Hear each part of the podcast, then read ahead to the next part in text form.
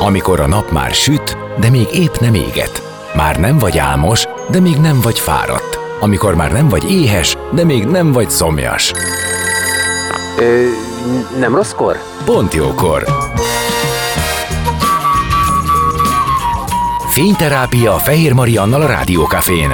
Benne a nap embere, kitekintés a világra és búvárkodás a lélekben. Minden hétköznap délelőtt 10-től délig. Pont jókor!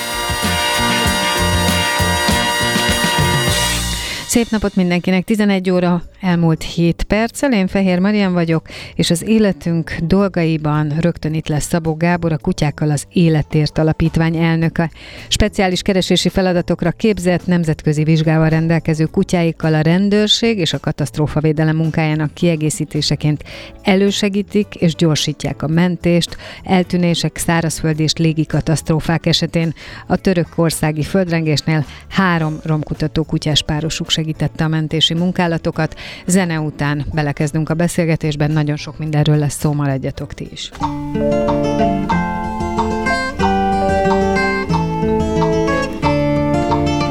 Beszélgessünk az életünk dolgairól, mert annak van értelme.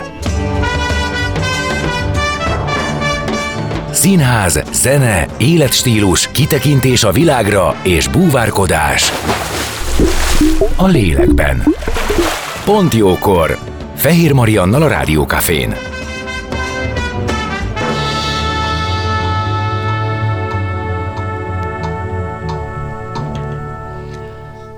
Vendégem Szabó Gábor, a Kutyákkal az Életért Alapítvány elnöke, szakmai vezetője. Arra kérlek, hogy húzd magadhoz közelebb a mikrofon, és, és én köszöntelek. Örülök, hogy itt vagy. Szia! Szia, köszönöm a kedves nézőket, hallgatókat, bocsánat.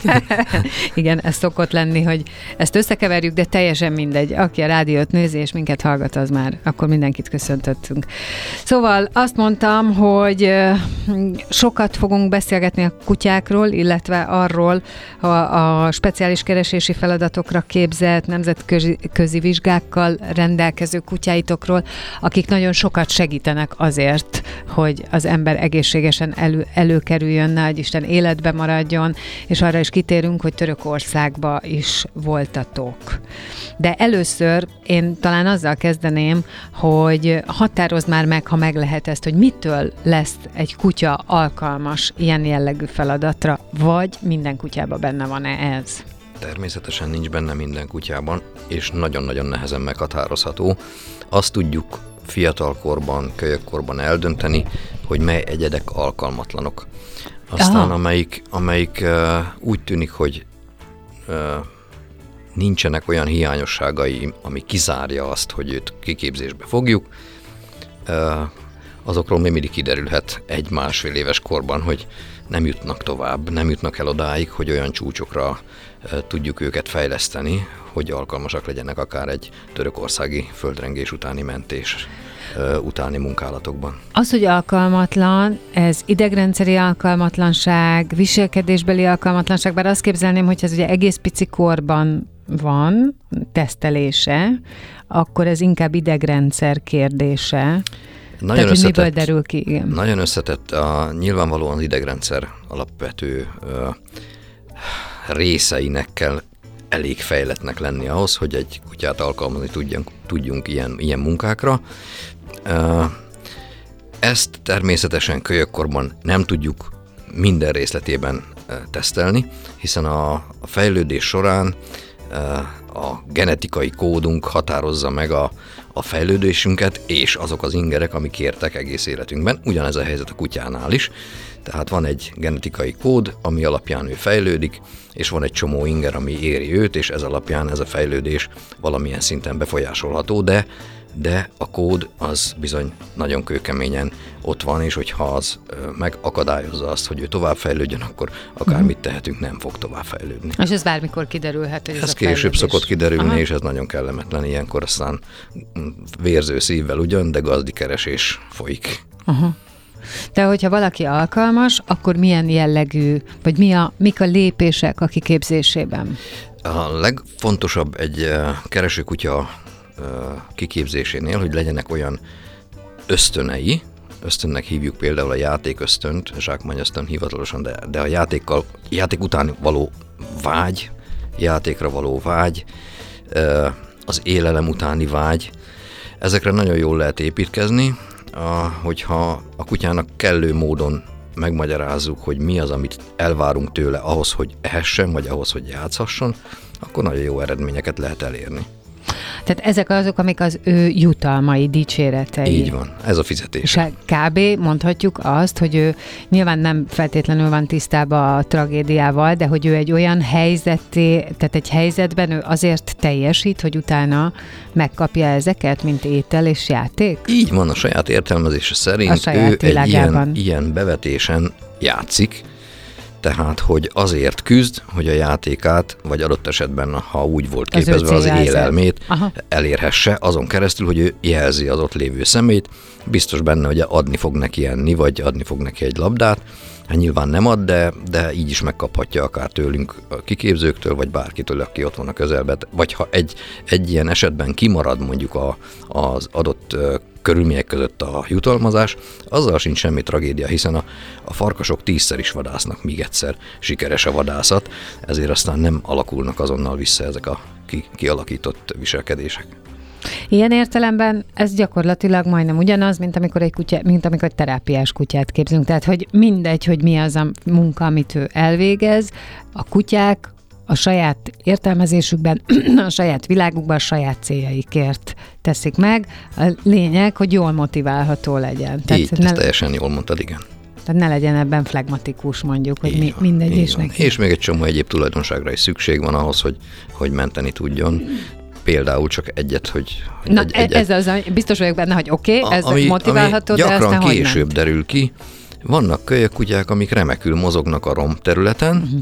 aztán mondjuk másfél éves korukban, mint, mint mondjuk egy 30 éves ember, amikor paranoiás lesz, akkor kiderül erről a kutyáról, hogy hát bizony ő fényes felületeken nem akar majd mozogni. Annak ellenére, hogy kölyök korában rengetegszer volt ilyen helyen, és semmiféle egyéb tünetet nem mutatott, nem mutatott félelmet vagy elszasonlót, remekül játszott ezeken a helyeken, majd felnő, és úgy dönt, hogy hát ő, ő nem, nem érzi jól magát, és ezekkel a kutyákkal nem tudunk mit csinálni.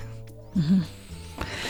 Hát ez nagyon nehéz lehet, mert végülis bármikor jöhet egy olyan helyzet, igen. amire ő azt mondja. Igen, hogy igen, de azért egy két éves kutya, amikor eléri a, a vizsgaszintet, akkor már azért sok mindenen keresztül ment, és akkor már nagyon sokat tudunk róla ahhoz, hogy, hogy biztosak lehessünk abban, hogy egy bevetés során is teljesíteni képes. Az a romantikus elképzelés, hogy a kutya segíteni akar az emberen, és az életért dolgozik, az, az teljesen kivehető a képletből? Antropomorf, igen. Tényleg? Igen. Igen, igen. Nem gondolom, hogy ő ezt át tudja érezni egy ilyenkor. Mik a következményei az ő viselkedésének. Pedig olyan... Tudom, lelombozó. Nem, igazából ettől még ők ugyanúgy hősök, hiszen kitéve egy csomóféle körülménynek teszik a dolgukat, és nyilvánvalóan azért főleg a kiképzések után, meg mikor már jó ideje együtt dolgoztok, tehát nyilván terhelhető is jó ideig, tehát nem fogja abba hagyni csak azért, mert már kaptam egyszer labdát, tehát ő csinálni fogja feltehetően felszólításra tovább. Ugye annyit tréninget éltünk Igen. már meg együtt, hogy én pontosan tudom, hogy egy-egy eseménynél mi, el, mi az, ami elvárható tőle. Uh-huh. Tehát, hogy százszor is be lehet küldeni egy, egy romra egymás után, és százszor jelezni fog, ha, ha kell, mert hogy a tréningeken is megtörtént, és millió helyszínen megtörtént már, és, és pontosan tudom, hogy mi az, ami következni fog egy ilyen esetben, hogyha ő például egy romok alól kipárolgó szagot fog érezni. Na és hogyan történik, tehát milyen mesterséges környezetben történik az ő kiképzésük? Ezt nagyon büszkén mesélem el, ugyanis Jászberényben a mi alapítványunknál van az egyetlen olyan ilyen nagyméretű épített műrom, ahol egy vasúti katasztrófa, légi katasztrófa, és most egy földrengés helyszínt alakítunk ki. A többiek már ki vannak alakítva, a földrengés helyszínének a kialakítása pedig most folyik, kifejezetten olyan körülmények között olyan körülményeket próbálunk itt imitálni, amik ott is létrejöttek, úgyhogy például egy felborult épületben, ahol minden derékszögű, meg minden párhuzamos, de semmi nem visszintes és semmi nem függőleges. Tehát ilyen helyzeteket, ilyen, ilyen uh, körülményeket próbálunk kiépíteni, nem kis költségen, nagyon komoly támogatók vannak mögöttünk, ezt is nagyon büszkén mondhatom. Azt gondolom, hogy egy csomó olyan cég van, amelyik látja ennek a, a lehetőségét, és, és bizony hát ilyen csúnya szó, hogy zsebbe nyúl, de igen. Tehát zsebbe nyúlnak azok a vállalkozók, akik másra is költhetnék ezt a pénzt, de azt mondják, hogy ez egy jó cél, támogatom. Uh-huh hogy legyenek ilyen kutyáink, Igen. ami akár itthon, akár bárhol bevethető. Hogyan néz ki egy ilyen kutyával a kapcsolat? Tehát a, aki, ö, ö, tehát nyilván ezeknek a kutyának megvan a gazdája, bár ugye volt egy ilyen mondásod, hogy amikor kiderül, hogy valamelyik tovább nem képezhető, akkor gazdikeresésbe kezdtek. Ugye az azt jelenti nekem, hogy akkor az ott mégsem egy gazda, hanem inkább egy felvezető vagy kiképző kutya kapcsolat volt, és utána mivel ő nem fog tudni dolgozni, megy és lesz neki más gazdája. De aki megmarad, az annak, annak hivatalosan és örökre van egy gazdája a nyugdíjas koraira is? Így van. A, az alapítványnál vannak kutyák alapítványi tulajdonban, meg vannak salá, saját tulajdonban az önkénteseknél. Az az optimális eset egy, egy csúnya szóval élve alkalmatlan kutya uh-huh. kapcsán, hogyha a gazdi bevállalja, és élete végéig kenyeret ad ennek a kutyának, illetve hát kutya eledelt ad neki, és, és élete végéig szeretni fogja. Nyilván ez az optimális eset, viszont vannak azok a helyzetek, amikor, amikor egy gazdánál már az ötödik ilyen kutya van, mm.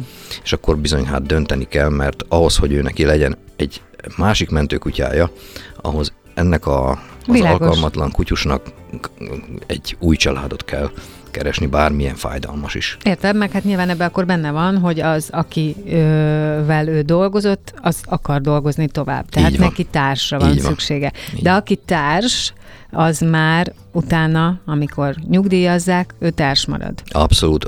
Velünk élnek ugyanúgy, mint a, a kedvenc kutyák. Tehát a, benne a lakásban és ugyanaz az életmód, tehát ugyanúgy biztosítani kell neki a játékidőt, biztosítani kell neki. Hát neki a játékidő a tréning. Tényleg? A játékidő a tréning. Ő ilyenkor játszik, örömmel csinálja, és, és ebben éli ki önmagát. És olyan idő nem kell neki, amikor ő is lehet rendetlen, lophat az asztalról.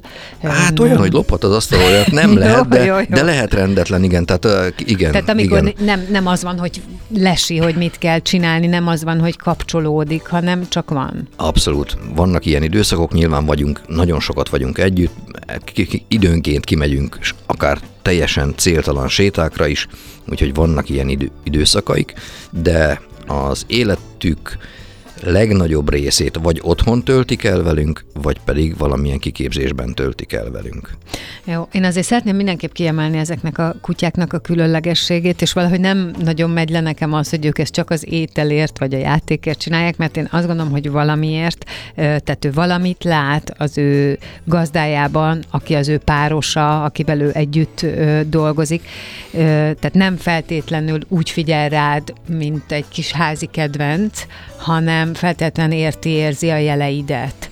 Milyen viszony kell, hogy kialakuljon? Abszolút Köztetek... baráti és abszolút bizalmas viszony van a, a mentőkutyás és a mentőkutya között, és hogy De ez valamilyen karizma a mentőkutyás részéről, amit a kutya érez? Nem tudom, hogy karizma -e. Egyszerűen, egyszerűen kialakul egy olyan bizalom, hogy ha én rámutatok egy helyre, akkor ő teljesen biztonsággal elhiszi azt, hogy ott van valaki, és azt meg kell keresni, meg kell jelezni, és akkor enni fog adni.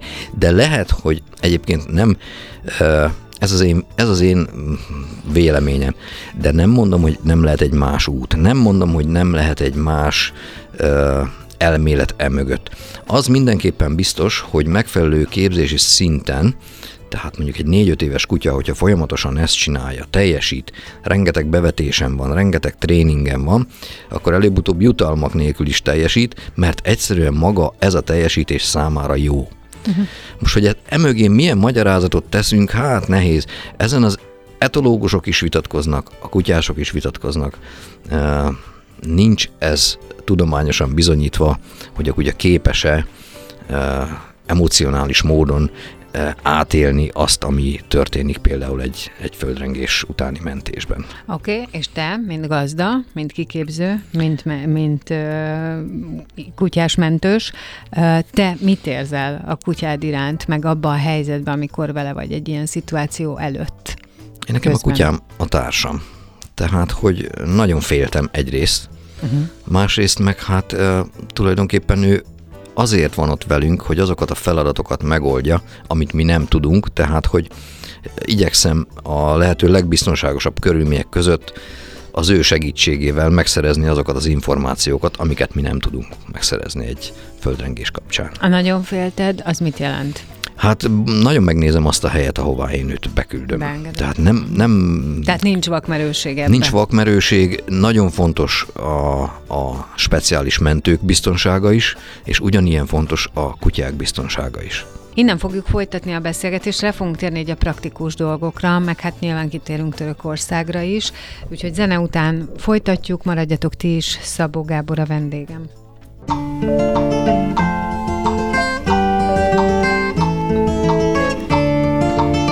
Beszélgessünk az életünk dolgairól, mert annak van értelme.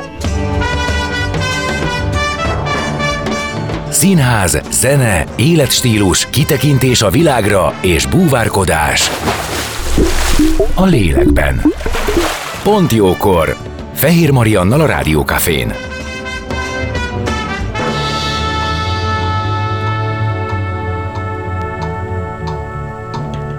És vendégemmel Szabó Gáborral, a Kutyákkal az Életért Alapítvány elnökével, akivel ugye a különleges ö, speciális feladatokra kiképzett mentő kutyákról beszélgettünk, leginkább arról, hogy hogyan ismerszik ez meg, hogyan képzitek, milyen lesz ez a kapcsolat, és oda jutottunk, hogy hát azért ez egy hosszú folyamat, bármelyik pillanatban kiderülhet, vagy jöhet olyan, ami alkalmatlanná teszi a kutyát erre a munkára. Ez lehet akár egy felület, ami, vagy egy terület, ahol, ahova ő nem megy be, vagy nem akarja csinálni, tehát minden, minden ügyessége és ereje ellenére nekik is lehetnek olyan periódusaik, meg olyan dolgok, amikre azt mondják, hogy nem, és akkor, akkor, akkor nyilván őt ki kell emelni, de abban maradtunk, hogy azok a kutyák, akik alkalmasak, akik dolgoznak, azok a gazdáikkal tulajdonképpen társ viszonyba kerülnek, és a munkán kívül pedig ugyanúgy házi kedvencek. Tehát, hogy ez egy fontos, nagyon fontos kötődés. Meddig lehet ezt csinálni? Hány éves korig tudják, tudnak így dolgozni ezek az állatok? Ez változó. A, vannak olyan fajták, amik nagyon hosszú életűek, például a belga juhász, uh-huh. az 12-13 mhm. éves koráig, akár 14-ig is Csinálja. eldolgozgat. A német juhászoknál már más a helyzet, ők, ők hamarabb, 8-9-10 éves, és, és nem bírja tovább, már nem olyan a mozgásra, nem tud fölmenni a romra. Uh-huh. Egyébként lelkileg ott van, tehát, hogy akarja, csak nem bírja már. A világos, de ezt nektek észre kell venni, Abszolút, és akkor szépen nyugdíjazni kell. Van, de gondolom, hogy a nyugdíjazás is olyan, hogy aki egész életében dolgozott, meg ugye ilyen értelemben nyitva van az agya, gondolom, hogy a nyugdíjas időszakában is kap terhelést, csak nem olyat. Egyrészt örök kenyerük van, másrészt pedig azért ők is gyakran meglátogatják a kiképzőbázist uh-huh, életük végéig, uh-huh, uh-huh. és ha nem is uh, adunk nekik komoly feladatokat, de azért uh, olyan feladatokat, hogy érezze, hogy fontos kapnak. Meg hogy kielégüljön és, ez a... És ez ezek a... az ösztönök, hát ha ki, ezt már nem lehetetlen kielégíteni. Tehát olyan szinten, olyan magasak ezek az ösztönök, hogy kielégíteni nem lehet, csak egy picit uh, kijebb elégíteni talán, aha, aha. ilyen, ilyen rossz megfogalmazással. Uh, nagyon sokat játszunk velük, de nem, nem várunk el teljesítményt mögötte. Uh-huh. Nézzük az aktív korban, hogy hogyan is néz ki, tehát hogy néz ki egy bevetés mondjuk a nulláról. Ö, tehát mi történik? Otthon vagy, szép családi este, és akkor jön egy hívás? Csörög a telefon, Törökország 7-8-as. És akkor tudjuk, hogy készülni kell. Utána hamarosan ö, csörög egy újabb telefon, és megmondják, hogy mikorra kell a reptéren lenni, mi az, amit elvárnak tőlünk, mit vigyünk, milyen felszerelést, amit magunknak kell vinni, és mi az, ami a, a kontingensben biztosított lesz. lesz. És mi az, mik azok, amiket tőletek Hát van egy előre összekészített láda, tehát nem kell ilyenkor kapkodni, hogy hogy legyen. Uh, amiben a, a, benne van az egyenruha, a védőfelszerelések, a kutyás felszerelések, nyilván a kutyatáp nincs, de azt bele kell tenni, és, és ezekkel el, el lehet indulni. A, azokat a fajta ö, egyéb feltételeket, amiket ott biztosítani kell, azt mindig a kontingens uh-huh. szervezője, a mi esetünkben most a baptisták uh-huh. biztosították az élelmet, a sátort, az ágyakat, tehát ezeket a, felt, a hálózsákokat, ezt se kellett vinni. Mondhattok ti olyat, hogy nem? Persze, uh-huh. természetesen. Én azt gondolom, hogy aki egyszer kim volt, és utána úgy, úgy jött haza, hogy nem kellett őt meggyógyítani, az kimegy legközelebb is. Az kimegy legközelebb is. Amikor most hazajöttünk, akkor több pszichológus megtalált bennünket azzal, hogy meg akar gyógyítani, és, és azt mondtuk, hogy nem kell.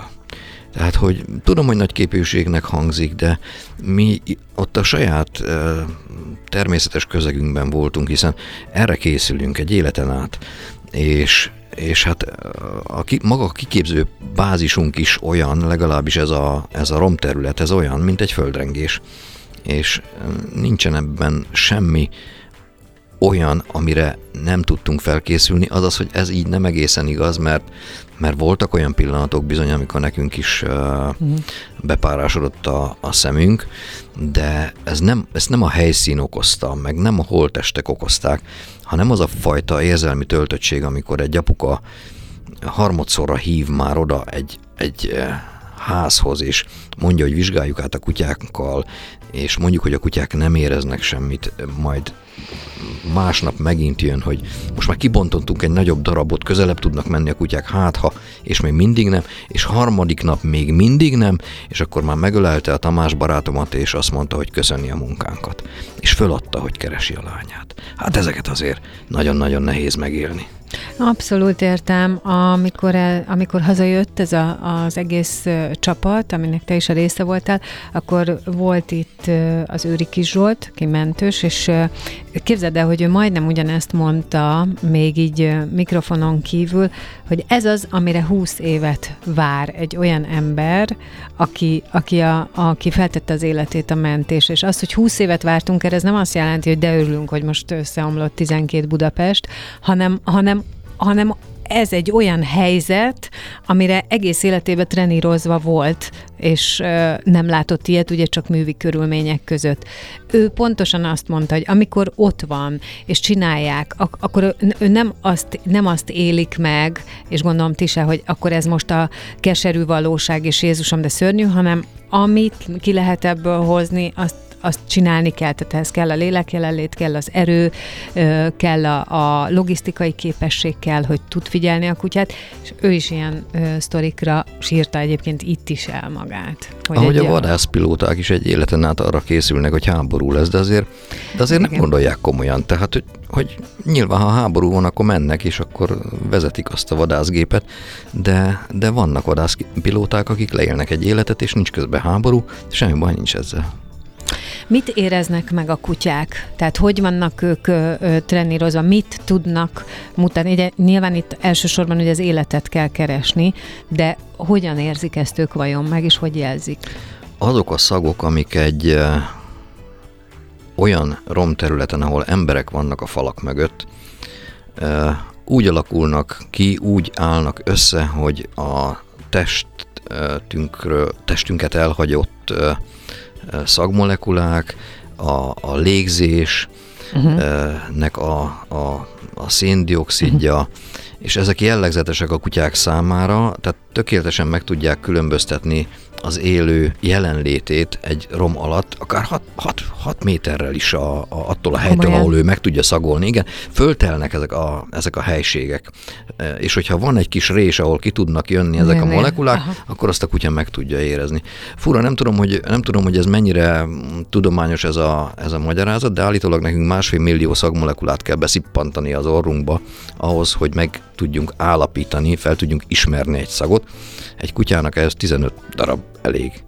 Tehát, hogy ilyen a különbség, és, és hogyha néhány szagmolekula ki tud jönni egy résen, akkor a kutya tudja jelezni, hogy igen, itt van egy élő. De még attól aztán nagyon messze lehet ám az az élő, tehát onnantól kezdve nagyon-nagyon sok vizsgálatot kell még elvégezni különböző endoszkópos kamerákkal, szonárokkal, egyéb technikai eszközökkel ahhoz, hogy meg tudjuk állapítani azt, hogy hogyan tudják azt onnan majd kiemelni a, a technikai Világos, mentők. persze, hát ő először csak megmutatja, és a, hogyan jelzi? Mindig ugatással, de hát azért Tehát ugatással, mert így tanítjuk. Tehát mi azt Világos. tanítjuk, Oké. hogy akkor kapsz enni, vagy akkor kapod meg a játékodat, ha az általad érzett szemét elkezded ugatni. Hiszen azzal hívja fel a figyelmét mindenkinek Így arra. van. Tehát ahol kutyaugatás van, akkor oda, oda összpontosít mindenki. Uh, ha, nem, ha már nem élő, tehát ha holtesteket érez, azt is jelzi? Igen, a, a, ezt megfigyeljük, tehát nem képzünk ki kutyákat holtestkeresésre, viszont ott a helyszínen az első holtestnél a kutya viselkedik valahogyan. Látod, tudja ő, hogy dolgozik. Ez- nem igen. a kajáért, meg a lehet, hogy, igaz, lehet, hogy neked van igazad, de az Tudja. biztos, hogy a holtest mellett a legtöbb kutya, vannak akik, akik nem, de, Lefekszik. de általában a legtöbb kutya valahogyan, valami fura módon rámered, nem mozdul egy pár másodpercig, csodálkozik, nyújtogatja a nyakát, és ezt a viselkedést, ha észrevesszük, tehát ha a kutya mutat egy ilyen viselkedést, nyilván észrevesszük, akkor azt akkor is mutatja, ha nem látja a holtestet.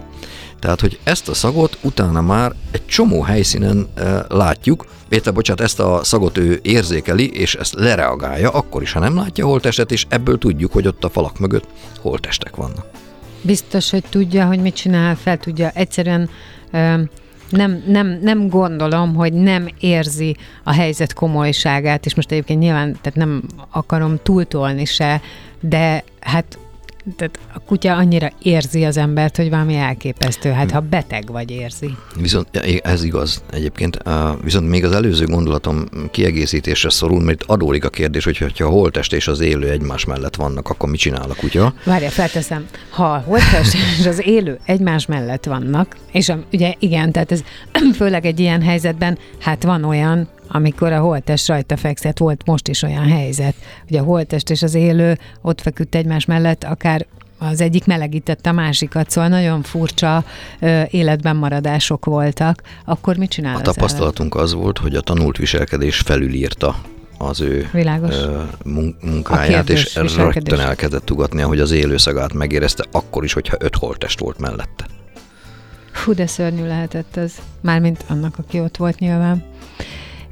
És akkor onnantól, hogy a kutya jelzi, onnantól elindul a mentés. Onnantól elindul még a további kutakodás, hogy hol van pontosan. Hol van pontosan? Hol van pontosan? Hogy lehet hozzáférni? Mik azok a lehetőségek, amit egyáltalán megtehetünk ahhoz, hogy őt onnan kive, kiemeljük, de ez már nem a mi feladatunk. Ezt akarom így- kérdezni, hogy hol a vége a ti feladatotok? A mi kutya feladatunk a jelzésnél ott? vége van, és hogyha olyan a körülmény, hogy például csak egy ajtó elől kell egy követ arrébb mozdítani, akkor nyilván arrébb mozdítjuk, és akkor kiengedjük az ajtó mögött lévőket, de ilyen, ilyen azért nagyon-nagyon ritkán van. Nagyon komoly, nagyon komoly felszerelésekkel, nagyon komoly technikákkal dolgoznak a fiúk azon, hogy, hogy onnan a, a sérülteket kiemeljék. Mi van akkor, abban a tragikus helyzetben, hogyha mentés közben, tehát amíg eljutnak a beszorulthoz, ugye itt is a Törökországnál hallottuk, ez lehetett 6-8 óra is, 14 az egyiknél. és Bizony. volt olyan, aki nem élte már túl addigra. Igen.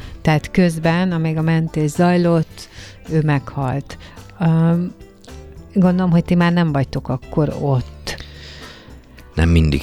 Tehát van, amikor, van, Hiszen amikor, gondolom, van, amikor segítkezünk, keresni, nem? Van, nem, nem, nem minden esetben történik ez így. Az lenne az optimális persze, hogyha mi mennénk helyszínről helyszínre, és amíg a kutya uh, teljesítménye ezt lehetővé teszi, addig, uh, addig uh, újabb és újabb helyszíneket jelöljünk meg, hogy hol vannak élők, de azért ennél bonyolultabb a történet, tehát néha be kell segíteni a kiemelésnél, még ha mindjárt csak a követ pakoljuk, az is segítség. Bocsánat. És, Nyugodtan. és hát e, ilyenkor, ilyenkor persze a maga a kutató munka a háttérbe szorul. Hány ö, élőt találtatok a ti kutyáitok segítségével Törökországban? 11 darab élőt találtunk ez alatt a, vagy ez alatt a, a misszió alatt, és ebből e, hetet a, a mi e, műszaki mentőink, tehát a mi csapatunk műszaki mentői emeltek ki a romok alól. És volt egy család, ahol, ahol 14 órát dolgoztak, amikor bejutottak hozzájuk, és ki tudták és őket ki tudták emelni. őket emelni. Ugye volt egy nagy sztárja ennek a, a mentőkutyás csapatnak, nem tudom, hogy a tiétek de gondolom nem a kis Tacsi, a, aki, akinél pedig ugye az lehet egy nagy előny, hogy ő sok tehát, hogy minél kisebb, annál több helyre fér be, mert hogy ugye a mentőkutyákról azt tudjuk, hogy vagy belga, vagy német juhász, tehát, hogy nagy, masszív állatok. És most itt volt pici is, aki valószínűleg sokkal tovább be tud szaladni. Igen, egy szolnoki kollégám ez a, ez a kutyus. Hát, hogy mondjam, hogy finoman fogalmazzak, a mentőkutyás társadalom is egy szétszakadt társadalom, mint ahogy a világ összes többi Igen, ne, nagyon nem területén, Igen. területén ez, ez létezik. Éppen ezért nem nagyon sokat tudok erről a kutyáról. Uh-huh.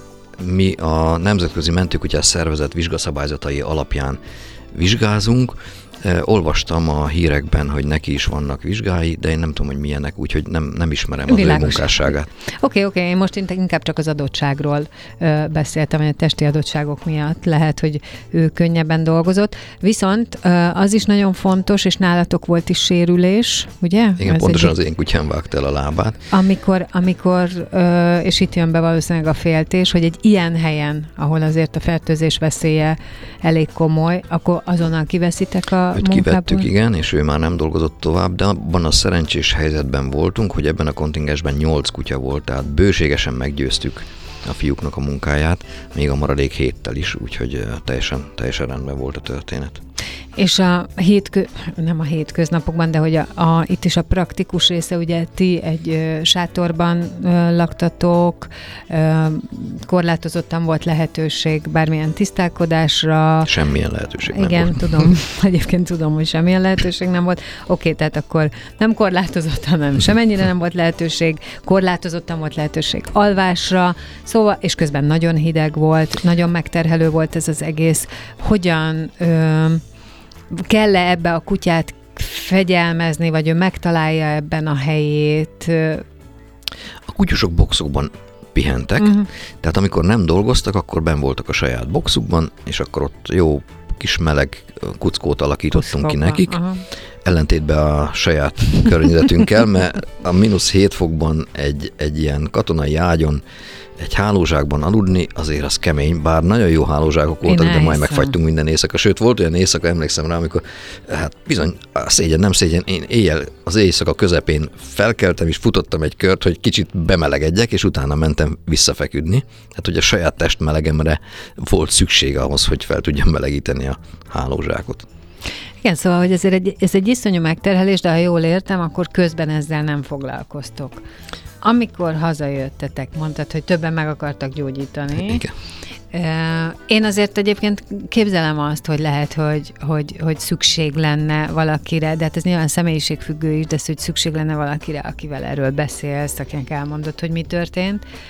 Te hogy éled ezt? Mert hogy ugye te azt mondtad, hogy nem kell, de hát valahogy ez csak fel kell. De történt veled valami 5-6-7 napon keresztül, ugye 7 volt, mert 10-re mentetek, de 7 nap múlva hazaértetek, ami azért, hát na, Szóval lehet, hogy erre vártál 20 évig, de nem láttál még ilyet. A harmadik alkalommal vagyok földrengésnél. De akkor Talán is ez nem ez volt... volt a hideg miatt a leg, legkeményebb, uh-huh. de lelkileg Hát engem legalábbis nem visel meg, hiszen tudom, mire számítok. Ott az, a, amit ott látunk, az mindig el szoktam mondani, és ez egy eléggé jó példa, hogy ez olyan, mint a fürdőszobában a mesztelenség, hogy ott helye van ennek, tehát hogy nyilván, hogyha, hogyha a mindennapokban találkozik az ember egy holtestel, az, az felkavarja, és az furcsa, de ott az egyáltalán volt furcsa, tudtuk, hogy ott lesznek holtestek, és egyáltalán nem volt ez semmiféle különlegesség számunkra. Tettük a dolgunkat, hm. és hát nyilván azok az élmények, amik, amik így lelkileg így kicsit lenyomtak bennünket, amikre nem tudtunk felkészülni, az imént elmesélt eset is például, azok azért, azért megmaradnak Igen, tehát, egy nem darabig. feltétlenül a holttest, hanem az itt maradottaknak a szörnyű kétségbeesése. Igen, ezek az élmények megmaradnak egy darabig, de én például nem, él, nem ébredek lé, ré, rémálmokra, hogyha valaki erre gondol. Tehát ilyen mértékű traumát nem okoz nálam. Én a kollégáimról se tudom elképzelni, vagy nem mondják legalábbis, hogy, hogy ilyen borzasztó módon élték ezt meg. Azt gondolom, hogy ha egy 18 éves fiút elvisznek a frontra, és semmilyen porcikája nem kívánta, hogy ő oda menjen, akkor ő benne kialakulhatnak különböző ilyen a későbbiekre nézve uh-huh. pszichológiai problémák, de azok, akik, akik erre készülnek, és, és, és ilyen helyre akarnak menni, mint ahogy a vadászpilóta is, erre készül egy életen át, azoknál, azoknál furcsa lenne, hogyha mondjuk az első után mindenféle pszichológiai problémákkal küzdködne, és kimenne a másodikra. Tehát nyilván Értem. nem megy ki a másodikra akkor. Értem. És azt te meg tudod mondani, hogy te miért akarod ezt? Nem ezt akartam. Ez az érdekes, hogy én nem ezt akartam. Tehát a következő történt, nagyon röviden a, én alapvetően szolgálati kutyákat képeztem ki, amikor szembe jött ez a mentőkutyás lehetőség, és, és az, úgy éreztem, hogy ez hozzám közelebb áll. Közelebb áll, mint bűnözők után rohangálni, elfogadni, meg nem tudom. Tehát ö, én hozzám az a fajta ö, tennivaló, hogy kutyákat arra képezzek ki, hogy mondjuk kábítószert keressen, nem, nem nem szimpatikus ez nekem, nem ezt akarom. Én azt akarom, hogy a kutyám olyan dolgot csináljon, amivel segíteni tudok, és hát ezzel tudok segíteni. És így, így lettem mentőkutyás, tehát tulajdonképpen nem volt, nem volt szimpatikusabbnak éreztem a, a mentőkutyás tevékenységet, mint az egyéb ö, szolgálati kutyás kiképző tevékenységet. Ennyi volt a, a motiváció a mentőkutyássá válásomban. Hogyha most eltávolodunk Törökországtól, és itt a mindennapokban nézzük a munkátokat. Tehát gondolom, hogy itt is eltűnéseknél, kereséseknél, ennél, annál kisebb-nagyobb katasztrófáknál ott vagytok és segítetek. Tehát, hogy ez a munkátok a mindennapokban. Igen, ugye? Igen de, de azt azért hozzá kell tenni, hogy a csapat minden tagja önkéntes. Tehát, hogy a szervezet, az alapítványunk az úgy működik, hogy mindössze három alkalmazottja van, ezek irodában dolgoznak, és én is itt az irodában dolgozok naponta, e, napi 8 órában, de amikor éjjel kettőkor megcsörön rá a telefon, akkor én is önkéntes vagyok, és megyek a fiúkkal, és gyereket keresni, nagymamát keresni. Mennyire gyakori itthon? Olyan 30 körüli bevetésünk van évente. 30 éven. Igen, ilyen eltűnések. Rengeteg erdőben, különböző tanyákról, városszéli Van, van lakások. ebben jellemző évszak? Nincs. Nincs. Nincs. Hidegben, melegben mindig, mindig vannak eltűnések. Ami jellemző, ami nagyon-nagyon jellemző, az idős demens uh-huh. eltűnések igen, és igen. a gyerek eltűnések. Uh-huh, uh-huh. Igen, hát ezt mondjuk így azért nagyjából gondoltam. Igen. Hát nagyon köszönöm, hogy itt voltál, és hogy meséltél nekünk, meg hogy följöttél a kedvemért. Köszönöm, hogy lehetőséget kaptam rá. Feltétlen, a kedvünkért. További sok sikert kívánok, és nyilván köszönjük nektek, vagy köszönöm én mindannyiunk nevében, amit tesztek. Mi is köszönjük. Szabó Gábor a Kutyákkal az Életért Alapítvány elnöke volt a vendégem itt a Pontjókorban.